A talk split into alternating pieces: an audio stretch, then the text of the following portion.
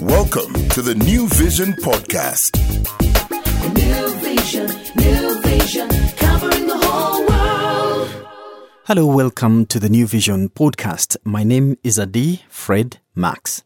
Now, this is our third episode of our journalist who gets trafficked, sold in a Dubai slave market, works as a slave, escapes and manages to return back home to tell you this story. If you missed our previous episodes, please go to www.newvision.co.ug.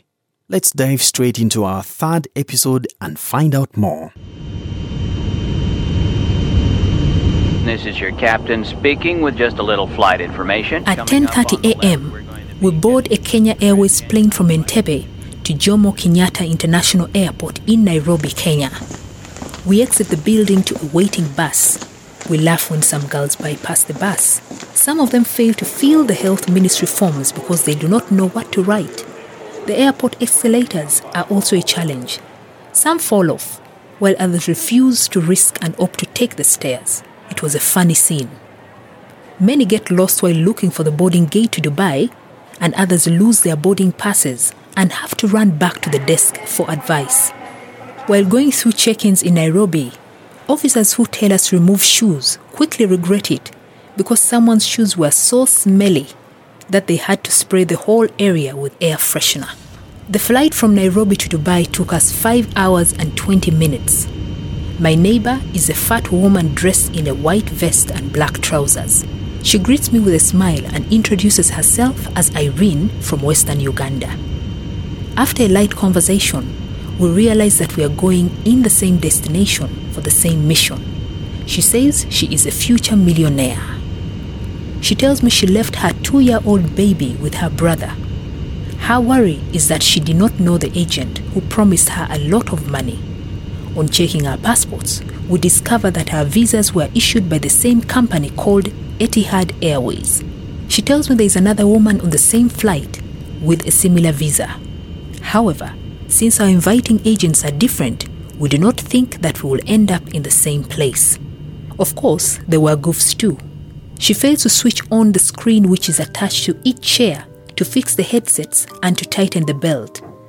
She looks for the provision in vain. When rice, chicken, alcohol, and wine are served, she uses her hand instead of the plastic fork provided. Later, when the flight attendants return to take the headsets, they find that she has already packed them. By the time we land in Dubai, the only thing missing on our lips is a song. Our spirits are high. We are cleared and ushered through the lobby into a train to the immigration section. The queues are full of Indians, Ethiopians, Chinese, Japanese, and a few Europeans. Most of them have families. We are very excited at this point. Yes, I'm in Dubai. I feel Dubai. I am a Dubai girl. From immigration, we pick our luggage and keep following people who have luggage, imagining we are exiting to where we are to be picked from.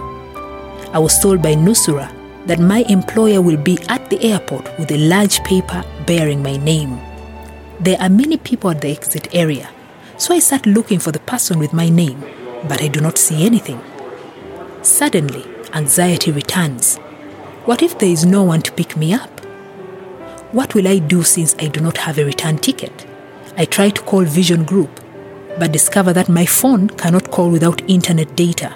I start sweating. What if I'm arrested? I busy myself with reading signs around so that people do not think I am lost. Suddenly, a tall, muscular man, I think he's Ethiopian, wearing a hoodie, comes towards me, holding his phone. He shows me his phone, and my picture was on the screen. It was a picture I had earlier sent to Nusra in the morning. I am scared by his looks. My instincts tell me he's not a good guy. He asks me to follow him, but I hesitate. I start praying to God that he's not my employer. He starts walking away, but realizes that I'm not following him. He gestures impatiently that I am wasting his time.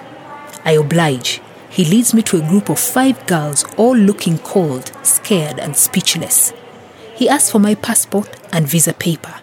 I gather the courage and ask him if he was my employer, and if he's not, then where was my employer?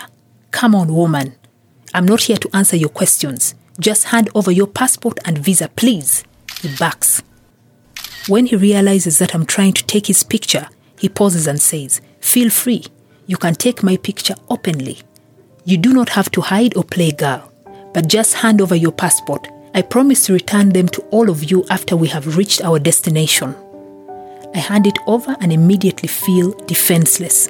I wonder how the assurances we had worked out at Vision Group to guarantee my security would work out. I tried texting my agent, but I did not have internet data. We follow him to the elevator without saying a word, and then to the parking lot. He is guarding us while speaking on phone. We later learned that he was expecting another girl who escaped at the airport.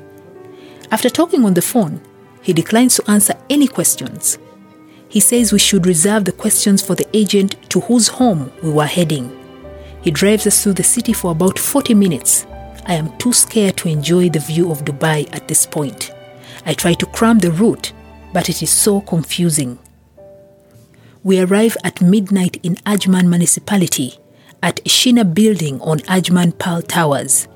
The man heads us into a lift, which takes us to the fifth floor. We end up at an apartment written on room 502, and we knock. A tall, fat brown woman, who later asks us to call her Sarah, opens the door. Behind her, a cloud of shisha smoke follows and soon engulfs her. Shrouding, she gestures that we enter the smoke filled room.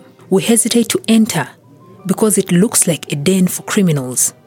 Sarah and the man who had brought us shove us in. It seemed we were sex work recruits. It was scary. I made a sign of the cross as I entered. The man hands over our passports to Sarah and leaves. From the smoke filled room, we proceed to a sitting room, and as some of us are finding seats, the woman gestures angrily that we continue following her. We end up in an inner room that is supposed to be a store. I realize that Sarah is also Ethiopian. The room is too tiny for the five of us to fit in, but she shuts the door behind her. There's a single metal bed, two small mattresses on the floor, pillows, and four small blankets. The room has a window which is sealed and so depends on AC for aeration. It has no access to the outside world, and the ever on bulb makes it impossible to tell the time. This was to be our prison for days. We rest our bags and start crying all at once. Everyone is openly wailing and calling upon God or Allah for help. Two girls fling themselves down and roll in tears. What hell is this? What a fall from the height of expectation and hope. Then Sarah storms back and scolds us into silence. What stupid drama, she backs. She tells us that we all belong to her because she bought us with the money she invested in our visas and air tickets. She declares that anyone who wants her freedom should pay her back 4,000 dirhams, which is equivalent to about 4 million shillings. What psychological torture! Some girls wish they had HIV, TB, or were pregnant so they can be deported immediately. All that bad stuff seems better than being holed up in a room, in a place we do not know, and a future we cannot guarantee. After about five minutes, one of us advises that we stay strong because crying is not going to change anything. They give us rice and chicken to eat, but I do not remember how it tasted. All that is going on in my mind at this point is how I could work myself to this corner, all in the name of journalism. You've just listened to the third episode of our Dubai Undercover podcast. If you missed the first and second episode, find them at www.newvision.co.ug forward slash podcasts or simply click the media menu bar and go to podcast. For any comments, let us know what you think about this podcast on any of our social media platforms. Otherwise, you can look out for the fourth episode, which will be coming on Monday. Stay safe and God bless you. You've been listening to the New Vision Podcast. New vision, new vision, covering the